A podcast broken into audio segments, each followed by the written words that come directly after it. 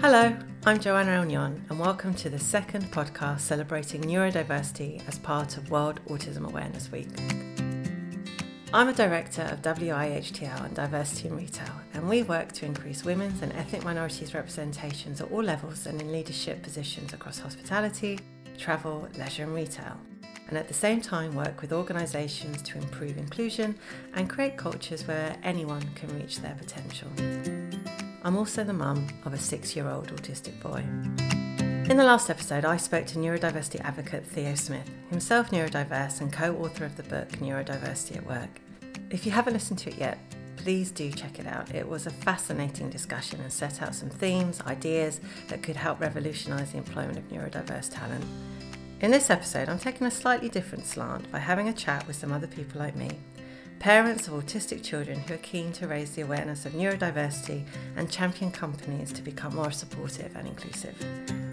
With a vested personal interest, so to speak, it's leaders like these women who can help set the agenda for employers now and hopefully make sure that in the future neurodiversity is firmly part of the broader inclusion agenda that can make a real difference to people's lives. I'm joined by Veena Mar, formerly a lawyer who now works in the global technology sector for Russell Reynolds, an executive search firm, Larry Dodsworth, a partner at Stanton Chase, Executive Search and Leadership Consultants, and also Jude Irons, Product Director for Nando's UK and Ireland. Thank you so much for being here today and coming together. And we're really going to cover two particular topics in our conversation today, mostly based around autism and neurodiversity and at work essentially. So I think from two veins. The first being how employers can support parents more effectively of children who are on the spectrum or who are neurodiverse. And also, what do employers need to be thinking? I think generically for inclusion and well-being, um, that perhaps is a message we would like to send today, because you know we we saw that um, from the National Autistic Society statistics from 2016, employment of people with autism autistic people is the lowest of any disability group. And this is a huge talent pool that potentially employers could tap into. And really they have um, you know incredible potential opportunity. And i think personally employers are missing out. So i think on the first area uh, around what do we think employers need to be aware of or what could they do to help parents i'm going to come to you first Veena if that's okay and just get your thoughts and and we'll just we'll go from there.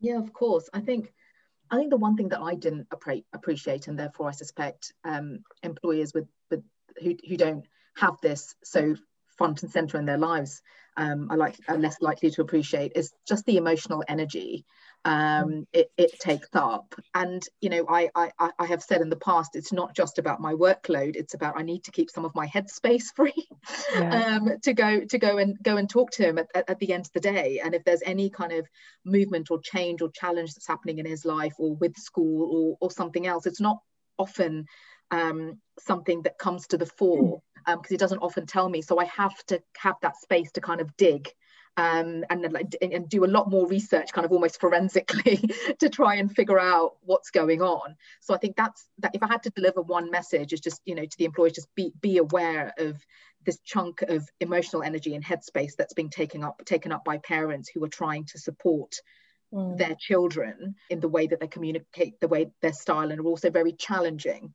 um, in terms of the of the uh, how they make you look at yourself as well and and and, and uh, perhaps some of the things that you take for granted. Building on that larry do you how do you think that can manifest itself in a practical sense? Because when you have you know when this huge amount of emotional energy when you're trying to balance everything what, how do you think that can manifest itself practically for employers? Yeah i think a lot of it is around we wouldn't expect employers to be necessarily the, the experts here. So don't pretend that you necessarily understand, but do be prefer, prepared to address it. Don't ignore it um, and spend time listening. I think that's the, one of the, the greatest things that you can do is listen and try and appreciate somebody else's perspective. Um, also, that can kind of lead into what that employee might need. So it might be that they need greater flexibility in how they approach their work. Um, it might also be that they prefer to work remotely because they, they need to be more on hand to attend appointments, meetings, etc. Um, it might be they need to reduce their hours. um, be receptive to all of these things. And one of the key things, and this is a mantra that I live by, is reduced hours does not mean reduced ambition. Mm. And that is a really important point, I think, for employers to remember that there's a lot of juggling going on here, but it, it, it doesn't mean the ambition and the, and the drive for that individual is no longer there. It just means they're trying to manage life. I think that's a great point, Larry, about it, it doesn't mean reduced ambition. You know, we still want to thrive in our careers. We still want to, you know, be the best that we can be. And I think, um, Jude, if I can come to you for your thoughts around that in terms of, you know, throughout your career, have you seen some great practice or, you know, just from a personal experience? It's an interesting one, isn't it? Because before you become a parent and before you become a parent of a child with a neurodiversity, you really don't know anything about mm. it. And I think the only thing I would say is my I mean, to Larry's point, my ambition hasn't dimmed. My capabilities haven't changed as an individual. If anything, I'm probably more compassionate, empathetic, and able to see other people, stand in other people's shoes a bit more clearly. Just taking on the, the emotional energy of A, becoming a parent, and then B, having to deal with the intensity of it doesn't go away to a certain mm. extent in terms of you have to learn, you have to be your child's advocate, you become an expert in autism, you use your spare time sitting down watching Tony Attwood TED Talks, um, you become an expert on the law, you become an expert in how to deal with educational psychologists, local authority, and all this is going on on top of that point in your career where you're probably progressing to middle or senior management. Yeah. And you're also taking on a load of other work learning um, and you're having to manage people in your team.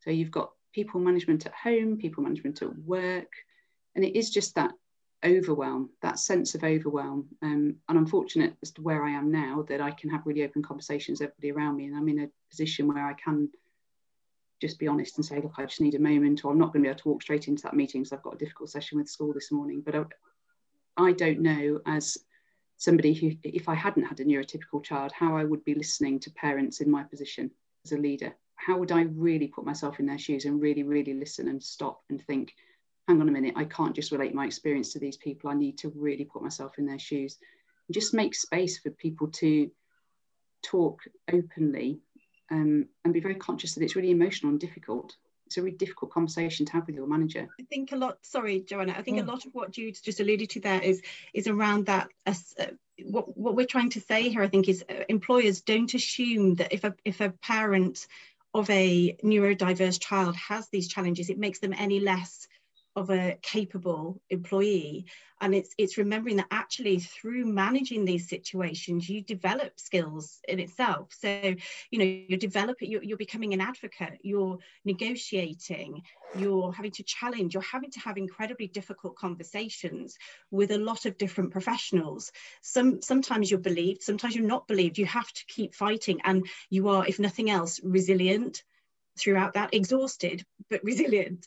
Um, and I think it's just really important for employers not to think, oh, crikey, you know, what have we got? This this just seems too difficult. It's it's kind of you know seeing that there are benefits here as well. It's, you know, yes, there might need to be some understanding and some time given to these employees so that they can actually just, just cope with the extra challenges but at the same time there's an there's an awful lot of skills coming back from these experiences and where, where do you think um, now as a group, where do you think employers are in their awareness and understanding? Because I think, yes, we can talk about flexibility and, you know, the, the pandemic has opened doors of flexibility that we hope do not get closed again. But where do you think employers are in their awareness of neurodiversity and, and autism? Do they, you know, just do, you know, what's the work that has to happen in that space, do you think, Jude?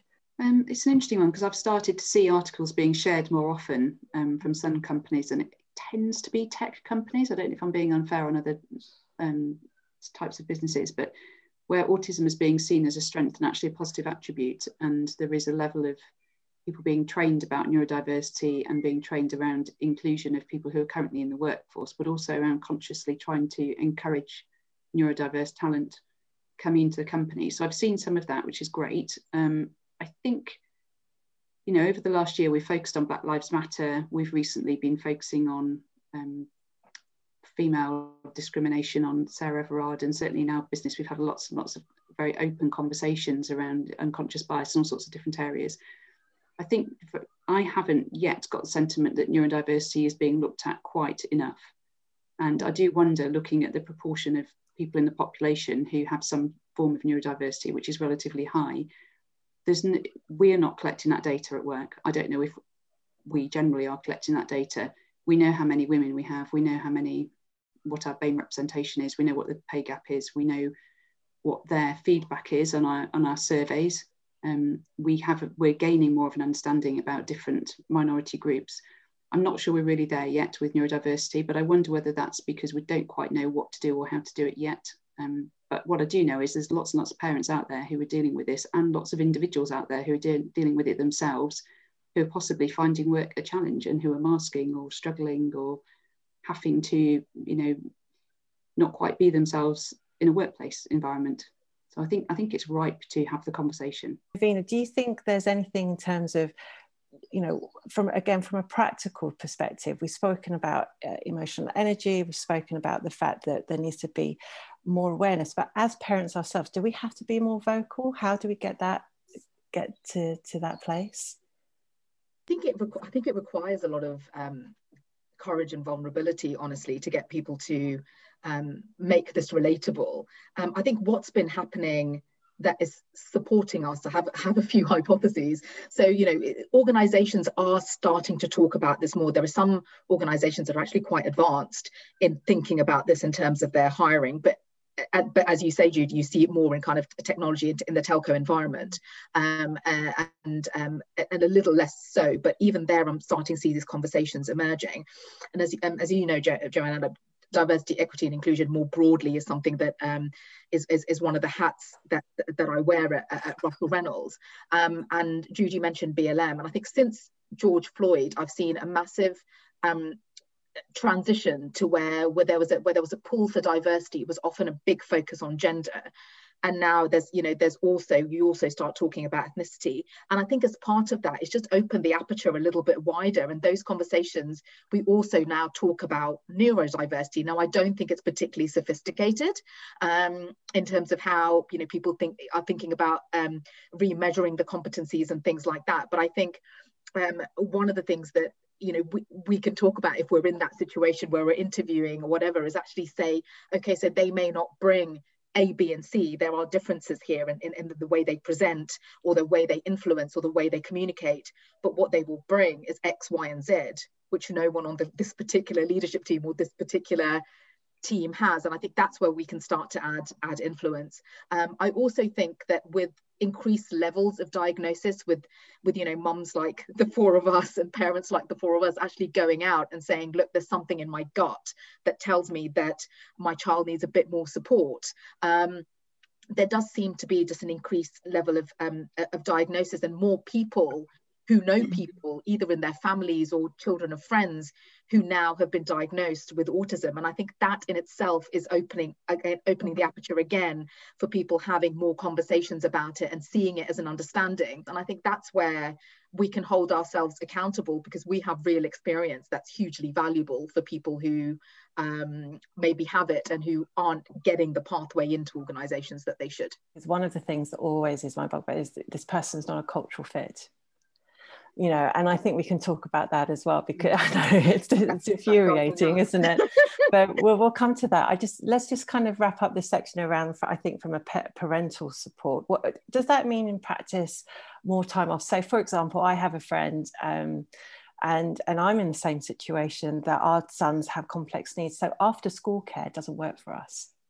I can't send my son to an after school club for example. So, you know, Larry, just coming back to you again, you know, is it flexible time off? Is it, you know, what, I, and, and, and as we know, when you've met one person on the, on the spectrum, you've met one person because everyone has such different, um, you know, strengths and challenges. But, you know, Larry, if you had to do a top three for employers, for parents who are, who are, you know, supporting their own career and supporting their children, what would that be? Yeah, so uh, you're quite right there, Joanna, where you pick up on the, the flexibility of meaning different things for different people. So I think I think the the coming back to my original point on this is I think the first and most important thing is to is to listen. Listen to the individual and make it individual. You know, what does that individual need to flourish in the workplace? Um, so, so that would be the, the key thing. The second thing is attempt to understand. You can't perhaps entirely understand, as we can all appreciate. We, we perhaps would not have understood had we not been put in this position, but attempt to understand. Um, and the third is value these individuals. You know they have so much to, to, to bring and so many life experiences to bring. I mean being a parent in itself you learn so many extra skills that you can transfer to the workplace. And then you add this on as an extra dimension. Um, and i think it's just yes it, it's making making these individuals feel valued and respected um, rather than the, the reverse which can sometimes happen unfortunately. And, and do you think the, the pandemic has you know um, has helped that because our work and our and our home lives have just become so blurred, haven't they, with with, with Zoom and and the virtual world? Do you think that now there's an opportunity to actually bring those kind of social networks? Because we do, we have ERGs in terms of gender, we have ER, you know, employee resource groups, for example. But do you think we should encourage employers now to say we need to to widen that now? You know, what are your thoughts? I mean, I would love that. I would love to go back and have that conversation after speaking to you guys. You know, it's triggered something in me to actually, why aren't we doing that? We have lots of other, we're, we're going through a diversity and inclusion leadership training program at the moment, which is absolutely brilliant. We're not consciously calling out neurodiversity. I don't think we're not calling it out. It perhaps just isn't conscious. So to create that support network, to find, like we did, we found each other almost by accident on the, you know, mentoring female leaders program. You just start these little conversations going and you know pulling pulling a group of people together to specifically have a subset conversation around um, neurodiversity and, and being a parent and being a parent at work, I think would be hugely supportive. So, so I have a friend in the, in the civil service and they have a SEND group within there and they, they, they act as a, as a resource network and they lobby their employers, they create blogs, they create awareness. Um, so I think there's actually a lot of power from within, to use a cliche, that, that actually we as parents can do to help raise that awareness. And um, so I think let's move forward to our next theme on, on that and building on that. So, how do we encourage employers and organizations to be aware, first of all, I think, of neurodiversity um, and autism? The huge potential that is out there of people that are desperate to work, want to work, have incredible skills, and and like and um, and in case of disability would need a few adjustments potentially to help them thrive and, and reach their potential at work. So it is the wider topic, but I think particularly around neurodiversity, what do we think um, can be done? So Larry, if I can come to you again on that. Yeah, sure. I, I think a lot of um, what I'm seeing at the moment is that we, we need leaders to buy into this. We need leaders to vocalize this, support this. And I think there's a lot of fear around it. I think it's that whole piece around I don't want to say the wrong thing. I don't fully understand. We talk about people with autism and they go, ooh, and they see the autism and not the person. And it's trying, it's that whole educational piece on being being for, for leaders to feel confident in this situation and for leaders to see that those with autism are primarily human beings. And i think if we can take away that that fear and actually perhaps introduce a leader to somebody with autism and then to start to realize that really this is not so strange this is not so difficult. I think jude alluded to the tech companies probably being far more advanced here and i, I totally agree that they are in in, in the main. Um, but it's around that whole making it a reality and making it normal. And i think at the moment it, it i do really think it, it boils down to a lack of know-how but primarily it's a lack of, of confidence which relates to, to this this fear. So i think we almost need to give leaders the tools and simplify things so that they then feel confident to address this and actually make a start. And once you've made a start there'll be a ripple effect you know, one hire in, everybody starts to realize that wasn't so difficult. They start to deal with um, hiring in a different way. You know, obviously we're, we're, probably all totally aware of the fact that, you know, interviews are not the best form of bringing somebody, a, a neurodiverse um, person into an organization. So it's looking at, you know, can you do work-based assessments? Can you um, can you just take references and samples of work? Can you maybe just give somebody a trial?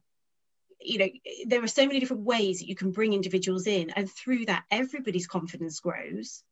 and hopefully there'll start to be some success and it, and it will and gradually organizations will think oh hang on a minute we're being left behind we're not doing this and it will it will have a knock-on effect hopefully and i think that's really key and i think that's your point jude you know how many companies are actually tracking in terms of, of you know so data we know is such a cornerstone of driving diversity and you know and diversity in its crudest sense is representation in in that you know but it's it's the inclusiveness that retains your talent and progresses it but you have to start and understand so you know i think that the data piece and, and asking yes we're asking ethnicity or we should be asking ethnicity and engaging our teams to give us data and disclose and in, and engaging candidates to do that what are your thoughts on that Jude? it's fascinating it's it's as you're talking i'm just really noticing the parallels with schools and changing schools. So we've just gone through this. So you move from one environment where your child's well known and understood and accepted, having mm. probably gone through some pain to get there, to another environment where your child is um, turning up in the uniform with probably a piece of paper or a set of assessments to, to try and describe, describe their neurodiversity. But of course, the other children can't see that, and they don't read the assessments, and they see that your your child on face value, and you go through a period of pain every single time there's a change, and it takes a lot longer for your child, as in speaking for myself, for my child to be accepted than it does for my other two. A lot longer. It takes them a lot longer to make friendships. Takes longer for the teachers to get their heads around him, to find out what works, what doesn't work. And I'm just kind of thinking, I've just onboarded somebody virtually in a pandemic at work. Um, and we kind of got around that through the recruitment process by having conversations, but also just talking to people that knew him.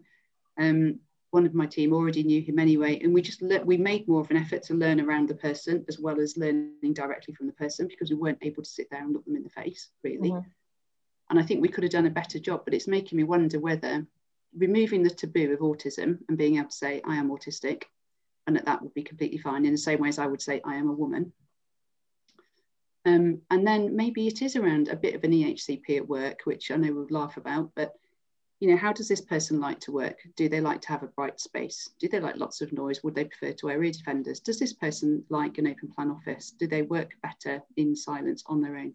Would they rather walk and talk to have a meeting than sitting face to face with somebody doing a performance review? You know, my son will open up to me walking and talking, and I've had to say to school this week, where they're saying to me he won't tell you know we're not sure he's telling us everything. It's like we'll take him for a walk. Okay fine. So they've adjusted.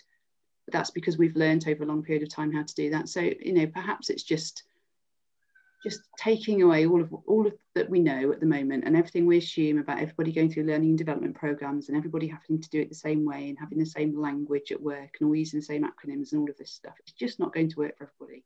And how to get to a place of accepting people for who they are and, and loving them anyway just seeing their gifts and taking them. And I know it's a bit different at work, and we all have jobs to do and there's expectations of us, but I think there's probably somewhere where we can meet people in the middle and not try and put them in a mold. And I think even people who do their best to not try and put people in the box are still slightly doing that because they're doing, they're applying the same approach to all of their people.